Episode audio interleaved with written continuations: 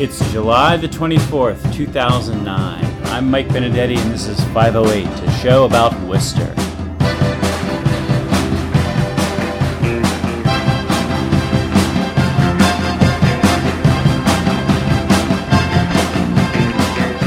Good morning, everyone. Today on the show, we have more than two people. This is amazing. We have myself, Brendan Melican, Tracy Novick, and Kevin Ksen. How is everyone doing this morning?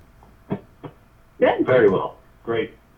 Good to hear it. Kevin, I wanted to uh, ask you something uh, first uh, about the secret plan to save the pools, um, which is going to be unveiled on Monday.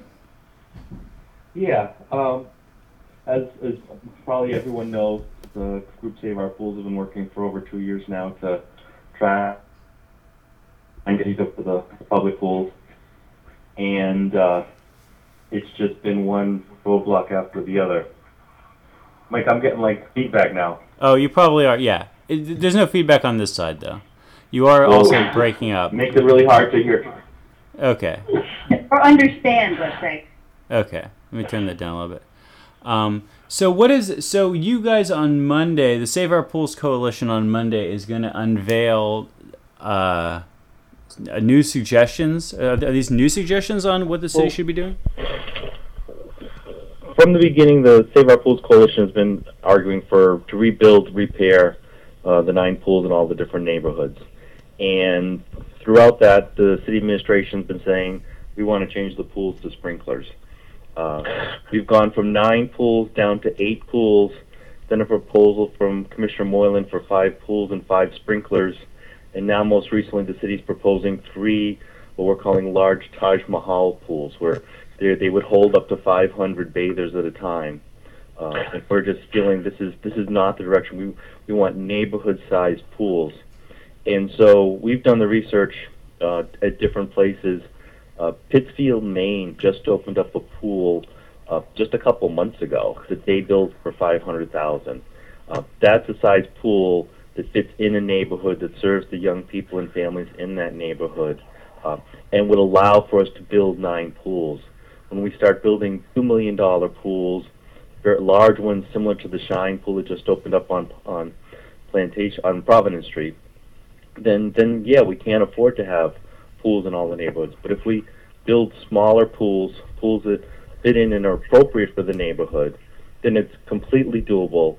Uh, and so we're arguing against these these larger Taj Mahal pools right now. And so now, now uh, I, some people have been, I think, confused about this because in the past, Save Our Pools has argued like, well, the city is like, this, this the city is trying to build, or the city's new pools are going to be too chintzy for what we need. And now you're coming out and saying the city's new pools are going to be too fancy. But I guess what you're saying is that you would rather have cheaper distributed pools than fantastic centralized pools. Yeah, well, I, I don't, I don't think anyone's ever said the city's proposal was too chintzy. I think there was an argument against sprinklers, and I think that was the, the where folk, folks focused initially around the city's proposal was they want to put in these five sprinkler parks in different corners of the city, shutting down pools, and that's a totally in, inappropriate and unfair trade-off for for neighborhoods that have beaches and and swimming areas and the inner city neighborhoods to get these sprinkler pads. So we were, we were, we've been arguing throughout for pools, um, but something that's affordable and, and, and, and doable. Do we have any commentary from the other panelists? Yeah, I was curious as to um, what the you know the, the status is with the DCR pools on the state level. I work out in Watertown, and they have this amazing. You know, it's, I think it's the only pool in Watertown, but it's a DCR pool, and it you know it's got like 10, 10 lifeguards working at it. it. It's not. I think it's probably half the size of like the Bennett Field pool. Um, but I, I was kind of shocked to see that it was open on schedule and it, you know fully staffed and it's open every day, probably longer than our pools are. Uh, is there a different level of- obviously they're state run, but is the state doing something differently that they that, that we're not able to do uh, on the city level in terms of keeping their pools open and operated? Well, I, I think the first one is maintenance. So first thing everybody admits in Worcester is there's been no money that's gone into the maintenance of the pools,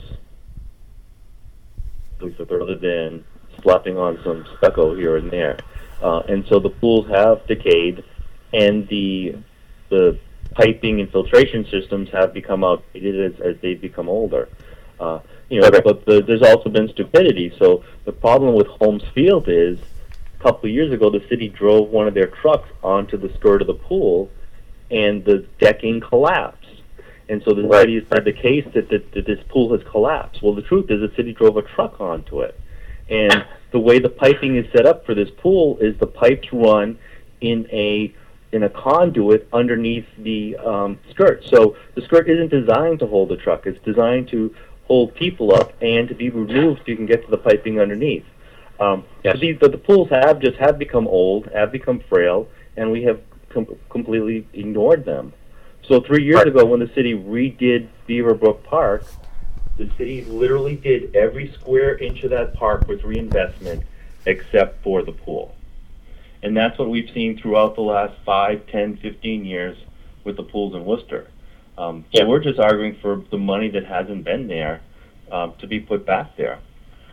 And do you foresee that the, the uh, obvious new changes to uh, our financial structure uh, coming down from the state level? Is that going to affect your plans at all? I mean, it, it, it, is that mo- is recreation money money that can be shifted around easily? Uh, so we're likely to see uh, the city manager say, "Well, now we even have less funds to do uh, what we wanted to," or is recreation fund are are those kind of solid and, and can't be touched?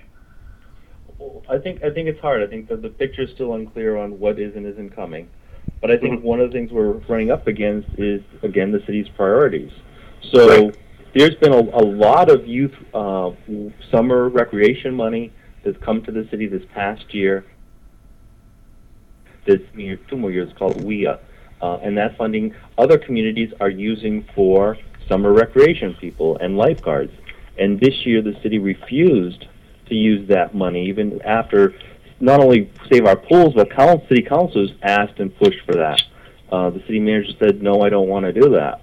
And so this money is specifically designed for youth jobs, which could have paid for lifeguards. So there's this whole effort to make it impossible to open the pools this year, and that was one of them. Um, but I think that's money. Money that there, there there tends to always be some federal money coming in for youth jobs.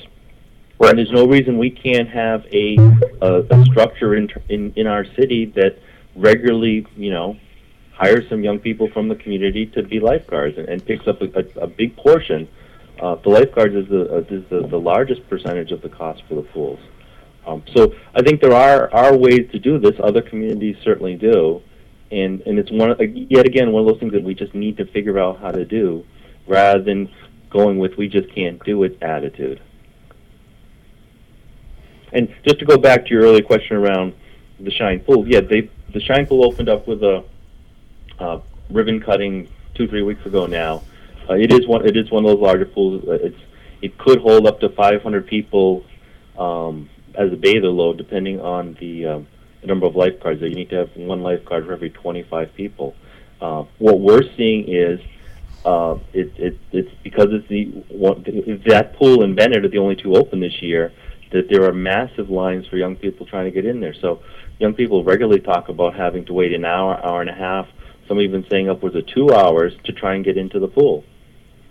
So Yeah, it, just seems pools. it, it seems absurd, right? That I mean, you would try say, well, we can fit 500 people in this pool. Well, I would have fit five. That's like the the exact opposite of of recreation. That's a bunch of really like annoyed people standing shoulder to shoulder, you know, waist deep in water, and that doesn't sound like a good time at all. That just sounds aw- aw- awful. Um, but yeah, okay. Anything else on pools, people? All right. I wanted to move on to. Uh, I don't know if I want to go on something trivial or something serious. What do you think? Well, trivial is always fun. All right. So I'm going to talk about plastic bags, even though plastic bags are extremely important to me. Um, the city is uh, talking about uh, banning plastic bags. According to the Telegram and Gazette, the mayor has asked the city's legal department to draft an ordinance that would prohibit uh, retailers from distributing plastic bags to customers. Um, I, I don't, or, or I guess giving them to customers. I'm not, I have not seen this ordinance. Um, you know, this is something which I have been uh, involved with for quite a while. A few, a number of years ago, Ken Hannaford-Ricardi and I, uh, you know, were looking into this problem of there being these discarded plastic bags, these things which are useful for you know 20 minutes and then get thrown away or tossed onto the street. And um, our feeling was that as good anarchist type people, we should not try to get the city to draft an ordinance, or we should not try to force stores to do anything so we uh, we got the Catholic workers to uh, make a whole bunch of uh, canvas bags, and we had a bag dis- distribution day at Big Y where we gave out free bags and talked to people about using bags. And I think we were a little bit ahead of the curve here because it was not too many months later that you suddenly would see the uh, the uh, um, the durable, the cheap but durable green bags being sold by all the stores. And so now the city is talking about uh, trying to get the stores to just not give away a bag at all. Any thoughts on this? I, I actually, yeah, it, make, it makes perfect sense. And other cities have done this. San Francisco still has an ordinance in play, if I'm not mistaken. One of the bigger cities that, that has touched upon that issue. What I just hope is that you know the city writes, as it usually does, a very sloppy ordinance, and it ends up banning itself from selling the most overpriced trash bags on the planet to customers. That's they just find point. themselves by virtue of writing terrible legislation that you know their giant yellow trash bags can't be sold if to the retail, public anymore either. That's true. If retailers could not distribute a bag, that would probably include selling a bag. I mean, retailer. I have to say that the Telegram and Gazette article is kind of most notable because the, both the headline and the subheadline are totally wrong. The headline is "The War Over Plastic Bags," and the subheadline is "A Not So Quiet Revolution is Underway at America's Grocery Stores." And honestly, there's only the mildest disagreement expressed in this article about plastic bags. Yeah, there is and I mean, and, and presumably most retailers, at least larger retailers, totally love this kind of stuff. Even if they don't want the city to be like telling them how to run their business, you know, the the idea that they no longer, you know, are socially required to give people free bags and can now right. sort of pressure people to buy a bag from them. A bag, and, and those, you know, those bags don't last that. In my experience, those bags last maybe a year or two.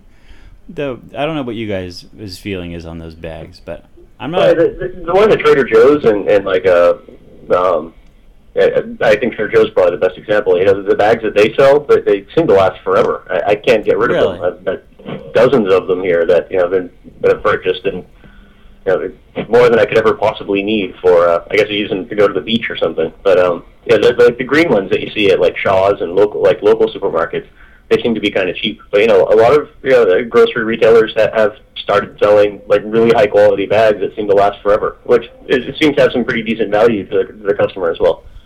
I'm gonna give I'm gonna give a tip. I have to say I um, use LL Bean bags, which last forever. So. Yeah, are these like a canvas tote bag? Yeah, the I mean, I, what I've got is canvas bags that my parents bought probably when I was in high school that yeah. you know have been used for everything, and now I'm using for groceries. So. I, it's a great return on return on investment.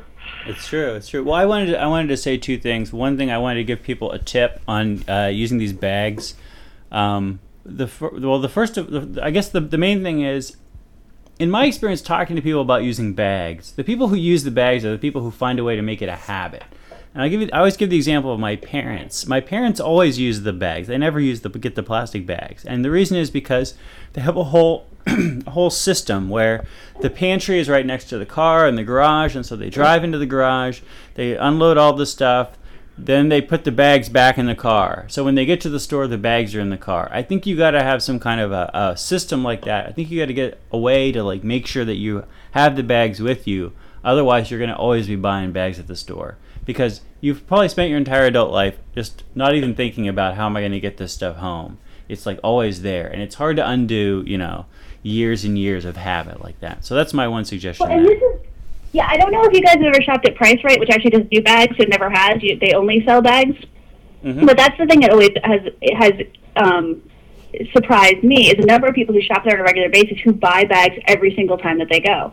Um, and it's clear that they, that that switch hasn't happened. That the the idea that if you just sort of threw the bags in the car, or and here's the thing that I think is probably going to come up is if you use public transit, you've got to become European about having a collapsible bag that you actually just bring with you to throw your stuff in because that's the, the piece that's going to I think probably come up somewhere along the way. People are going to say, "Oh, this isn't fair for people who take you know transit. They don't have a trunk. They don't have their stuff thrown in the back of the car." You can still do it you still have to, you, as you're saying, and you had already had your day. That's right. That's right. The other thing, by the way, everyone who's missed the uh, the episodes where everybody's voice is constantly breaking up in the calls, here it is again for you. A nice little reminder of that. Um, the, the other thing is, people will point out that this is a totally trivial thing in the context of our entire, you know, societal crisis over global climate change and sustainability. And I think that this is definitely true. That this is a very trivial thing. I also think that these are like, this is kind of where the rubber meets the road, though. I mean, sustainability to my mind, is not so much of a, a, technological problem, although it is that, as it is a social problem of like how do you get people to how do we get people to, to voluntarily change our way of life in this country without like m- massive coercion? You know like in this case the mayor is saying massive coercion is the way to get the people of worcester to change their habit about bags. I think that as far as changing our entire lifestyle goes massive coercion doesn't really work. But so it's kind of I, I see this as like a good little test case you know? This is like a place where there's experimentation where the anarchists do one thing and the politicians do another thing and the activists do another thing. And we kind of see we kind of feel out like how do we want to how do we want to make these changes? How do we want to mandate these changes? How can we change our culture in a way that's like that works? Um, so to me that's what it's all about. To me it's totally about like it's totally about like the tiny little test case to see you know how do we then go on to i don't know phasing out gasoline and fairly radical things like that. And, and we, we well, do that. We, for example, so, go ahead. Yeah, I, was going to say we, we do have. Example, which is, Brendan Melican, go first. Yeah, I was going to say we, we, we do actually have you know like pretty good national examples of how a, a change in mindset like that can actually work. And most of us in our age group will remember Saturday morning cartoons with a commercial with the sad Indian talking about littering and how it was ruining the planet and whatnot. Um, I mean, that that's an image that it wasn't actually an Indian. It was was a, it was an Italian actor, a work actor. But you know that that guy's face is burned into our skulls forever, and we all started yelling at our parents for throwing big foam Big Mac containers out the window while they were driving instantly. Um, you know, and, and it, it isn't. It is hard to teach adults, you know, who are, are in a habit of doing something one way. It's very hard to get them to change those habits. But it's very easy to when when you have a, a very directed sort of campaign especially when you're aim, aiming it at young people, to change a next generation's habits. And you know, nowadays you, you don't see people like litter the way you used to, where you know in the 70s and 80s, throwing stuff out the window of, of, of an old Chevy was not a big deal. That's what everyone did. You just threw crap out the window because you wouldn't want it on the floor of your car. And you know, it, it didn't take much to actually show people that really is a pretty obscene and, and disgusting way to live your lives. Um, but it took a full generation for that to kind of come around, and, and it had to be directed at young people. So we need another sad Native American it, you know, or Italian, whichever way you want to look at it.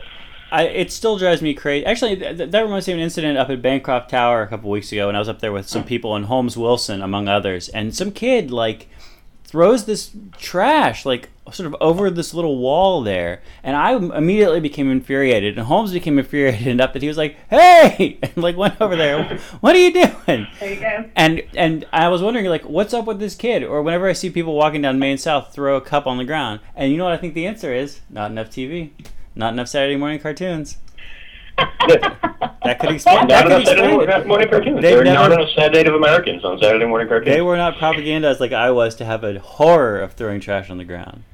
Tracy, what, what were you going to say? I was gonna. I just was gonna say that I thought the mayor's example was brilliant, which was that Spags never had bags, and you knew it. And you walked in, and you, you know, if you had a lot of stuff, you got a cardboard box, and otherwise everybody walked out carrying something. I mean, that was the culture the um, and if we can make it the culture of the city, then so much the better. Yeah. But I mean, putting it in the context of being, you know, well, Spags didn't have bags. Well, that's true. That's until really the end clever. when they weren't really Spags anyway. that is really clever. Um, I wanted. I wanted to ask. Uh, I wanted to switch on to uh, one more one topic, and then if people have other topics, we could do that. And my question is: Does it matter who the mayor is? Yes, it does. Why? Well, yeah, I mean, obviously it's a figurehead position and, and, and what have you, but but the the reality is that the city manager is, is usually whoever the city manager is, not just Mike O'Brien, still needs to be and is tuned into the will of the city. Doesn't always respect the will of the city and the general populace, but at least needs to be tuned into that and acknowledge that there is some political and social capital tied to that. Um, you know, in, in in that regard, you know, you you it's important to have someone who is forward thinking, and even in, in the case of a figurehead mayor, a more idealistic mayor. Uh, you know, the I, I made this comment er, earlier in the week that you know if, if the world had always been run by naysayers, we would have never invented the wheel and possibly never invented the orgy as well. And you know that's you, you need idealistic people in, in, in figurehead positions to be coming up with all the wacky, crazy next generation ideas and then you need the sort of contrarians and whatnot on the sidelines to reel those people in when they get out of line. But if you, so I mean, in, in the sense of, of guiding uh, popular opinion or, or conventional wisdom, you, it, it's incredibly important that even your fig- figureheads are, uh, sort of ahead of the curve and uh, thinking, uh, uh forward-thinking people. Um, so yeah, I mean, there, there's a lot to be said for, for, for a voice that, that everyone is going to have their eyes on, even if that voice isn't the, the, the final ruling on any particular matter. Anybody else have an answer to the question? Does it matter who's the mayor? Yeah, I, I say it matters in terms of um, keeping the city manager focused and on track, and and reminding him he's an employee and the uh, hold on mayor of the city. You were you were just cut off. So, rem- rem- reminding the city manager what? That, that he's an employee, and it, I, I think one of the things we haven't seen over the last couple of years with the current city council and with the current mayor is keeping the city manager on track um, and and keeping the voice of, of residents kind of um, present at City Hall. So I, I, I think of the um, the whole pools campaign, which we just talked about, and there was seven public hearings to to, um, to discuss the pools, which is unprecedented in, in Worcester. I would say for any issue to hold seven public hearings, and Mayor Lukes couldn't show her face at a single one. Um, that said a lot to us as a group in terms of where the mayor is, in terms of her public statements of, I support the pools, I'm going to work for the pools, I'm going to work with you. But when it came time to actually um, do something, she couldn't even show up at a public hearing.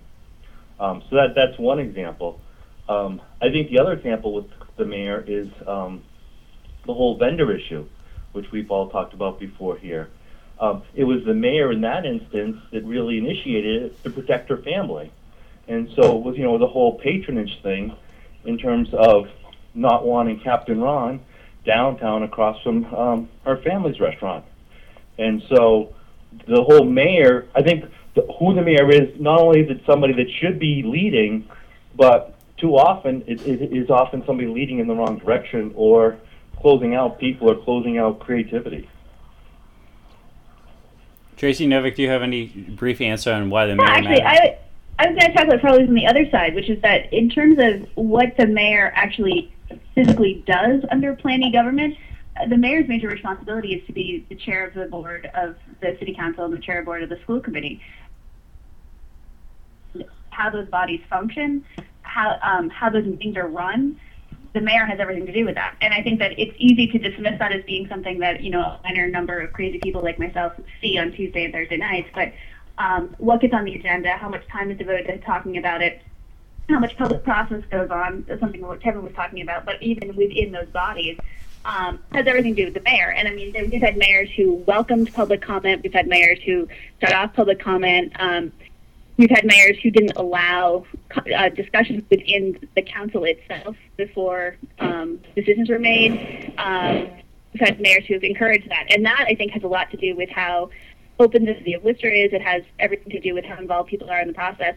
And then, as um, Kevin said, in terms of the city manager actually working for a board of directors, and then the same thing is true on the school side of, of the superintendent working for a board of directors, the mayor's the chair of that board. Um, so in terms of the day-to-day functioning of the government and them overseeing that, that's that's the mayor's function.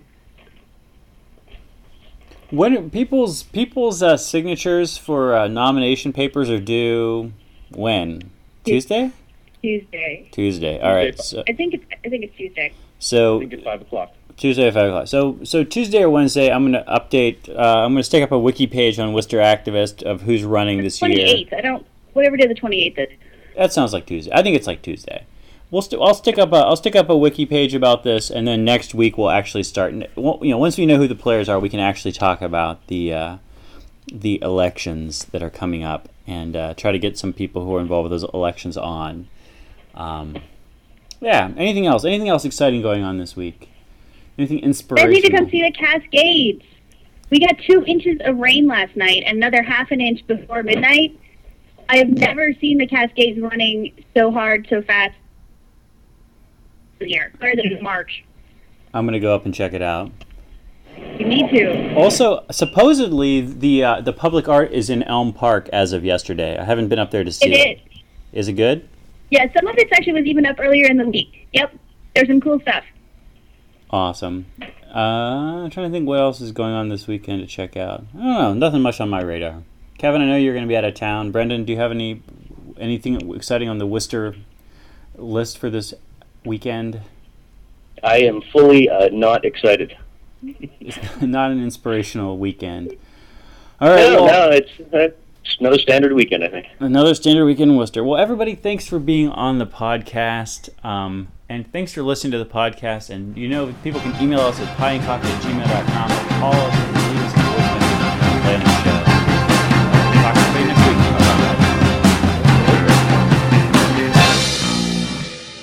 Thank you.